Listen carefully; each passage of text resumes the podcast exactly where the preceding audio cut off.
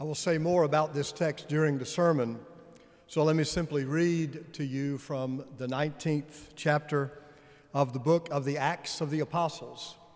It's the closest thing we have to a history of the early church.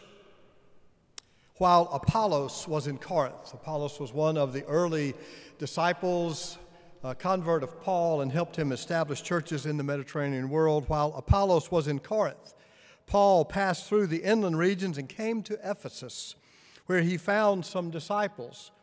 He said to them, Did you receive the Holy Spirit when you came to believe? And they replied, No, we have not even heard that there is a Holy Spirit.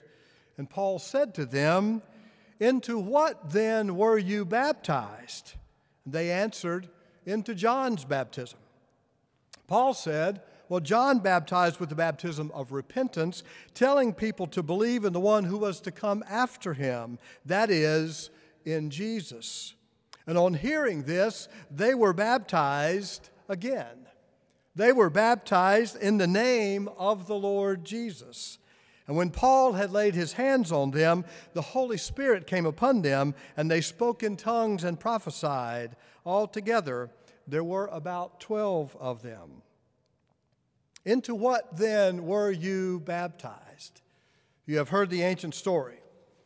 Let us listen now for the word of the Lord. What a week.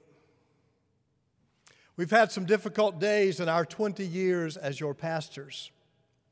Amy stood in this pulpit the Sunday after 9 11, but this is probably the single most difficult Sunday I have ever stood right here.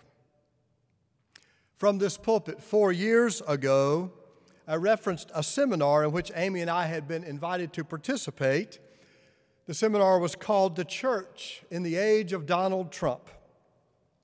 Following worship that day, I was politely but forcefully taken to task as if I had announced our participation in a, for, uh, in a forbidden partisanship, you know, the act of preaching as a covert arm of the Democratic Party or something like that.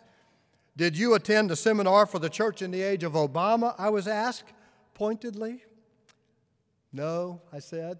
Nor for Bill Clinton or George W. Bush, the other presidents representing our tenure as your pastors. The planners of that seminar apparently felt no such seminar had ever before been warranted. What one man had brought to the cultural and political landscape of American life, at least in recent memory, was completely new. Wednesday's sad insurrection at the U.S. Capitol, another day that will live in infamy, was the culmination of four years of unrelenting assault on the norms and conventions of American democracy as it has been known, and an erosion of the very fabric of truth. That attack, which was as predictable as it was deplorable, confirmed the deepest instincts and the worst fears that have been shared by every one of our ministerial colleagues, as well as all the voices, theological and historical, the voices of wisdom we have trusted for our two decades in pastoral ministry. Nothing like this has ever happened in the history of the United States.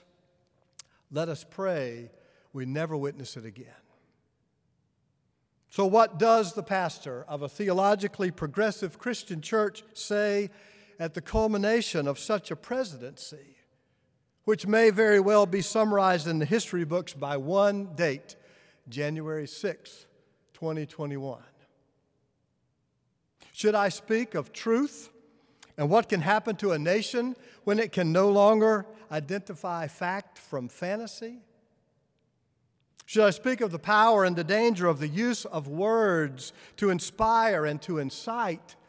30 years of talk radio, hate media, the insidious poison of text and tweets. Should I speak of the Christian demand for character and integrity in individual and public life? And the hypocrisy of a church that turns its back on its own preaching? Should I speak of the essential role of the church to call out injustice, racial and economic, to name bigotry and intolerance for what it is? And could I say any of that and not be accused of partisan pandering? God forbid that I should stand as some will today and try to stand with the biblical prophet Nathan, who dared to call out the infidelity of the leader of a nation. Now, I'm not asking for your pity today, though I have prayed long and hard over what to say to a diverse congregation on a Sunday that is positioned tenuously between insurrection and inauguration, between failure and future. No, I am not asking for your pity. But my colleagues who announced that seminar four years ago that the church was facing an unprecedented challenge were not wrong. Wednesday was undeniable proof of that.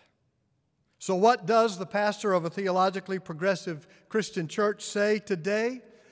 There is so much that could be said, so much that needs to be said. I think we'll talk about baptism. The church calendar names today Baptism of the Lord Sunday. For 20 years, I have been consistently surprised and inspired by a lectionary of prescribed biblical texts that time and time again have managed to offer just the right word for just the right day. The lectionary was originally conceived in 1969, a three year cycle of text first selected by a Roman Catholic scholars group. It was last summer that I chose the narrative from the book of Acts that I just read for you. Last summer, I chose it for today. The Apostle Paul is in Corinth, one of the cosmopolitan centers of ancient Asia, where earlier he had established one of the first Christian churches there. Those Corinthian converts were among the first followers of this way of Jesus that was sweeping the Mediterranean world. The text calls them disciples. And Paul's question to them caught my attention all those months ago. I had no idea how appropriate they would be for this difficult day until I watched in horror as that frenzied mob stored, stormed the U.S. Capitol on Wednesday. Many of the banners were repulsive enough, but two of them turned my stomach, broke my spirit. Five people were killed in this murderous madness, and many of the president's mob seem to have had equal, if divided, loyalties. One banner made it clear, hoisting two names in equal size, two names in power and pride Jesus and Trump. Another, a bright yellow flag pointed prophetically to the church in the age of Donald Trump. As the chosen weapon of the one who carried that banner, a mad and misguided missionary marched against U.S. soil proclaiming, Jesus saves.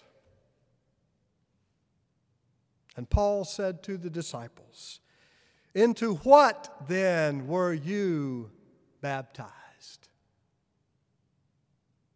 Into what were you baptized.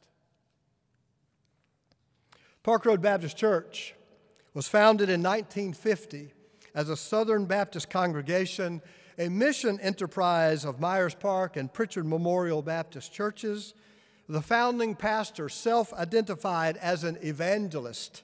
Years later, Charlie Milford would smile cynically as he remembered I came to save souls like firebrands from the burning. I've heard Charlie say that many times. In those days, baptism was understood in that light. Probably a mix of sanctimony and superstition. Water, enough of it to drown any unrepentant sinner, was salvation. Immersion quenched the fires of eternal damnation. Now, I don't have time to recount this morning what was probably a 20 year conversion of that pastor and much of his congregation. But that movement, which has been described as the liberation of a congregation, included the conversion of the theology and the practice of baptism. While not written into the actual bylaws of this church, this congregation adopted a policy that it has long called non compulsory baptism, which encourages baptism, but remarkably for a Baptist church, does not require it for church membership. Now, I can tell you more about this history and theology, but this morning, just a summary of what I have come to believe is the thoroughly Baptist instinct behind our not very Baptist expression of baptism. Baptists have always said that we practice believers' baptism by immersion. That is, rather than infant baptism, when someone has grown and reached enough understanding to choose to be baptized, to choose to be baptized, we dunk our converts. They have to drip dry from one end to the other. It's a beautiful symbol, not just of cleansing, but a symbol of Jesus, buried in the likeness of his death, raised to walk in the newness of life. As I have experienced it in Baptist life, however, what often happens fails the smell test of anything that I think ought to be called believers' baptism. Some fi- fiance comes to the pastor and says, She says I need to join the church, just tell me what to do. And he gets baptized. The church visitor is ready to take the next step in community and commitment but honestly not ready yet for baptism, but it's always been required. You know, we're Baptist. So by guilt or fear or by tradition, she has walked through the water. What should be a symbol imbued with spiritual significance, which can be a meaningful symbol for a lifetime of faith, becomes a hollow initiation. The jumping through hoop of ecclesiastical requirement form over function, conformity over conviction. So, Park Road Baptist Church decided years ago to be Baptist enough to risk not looking Baptist at all in this regard. This church chose to separate the conversations about church membership and baptism, insisting that when we baptize, it will mean something. Baptism is encouraged, but not required. Having given up any truly sacramental understanding of the practices of faith, that was way too Catholic for our Baptist forebears. Baptism has always been understood in Baptist life not as a sacrament, but as a symbol.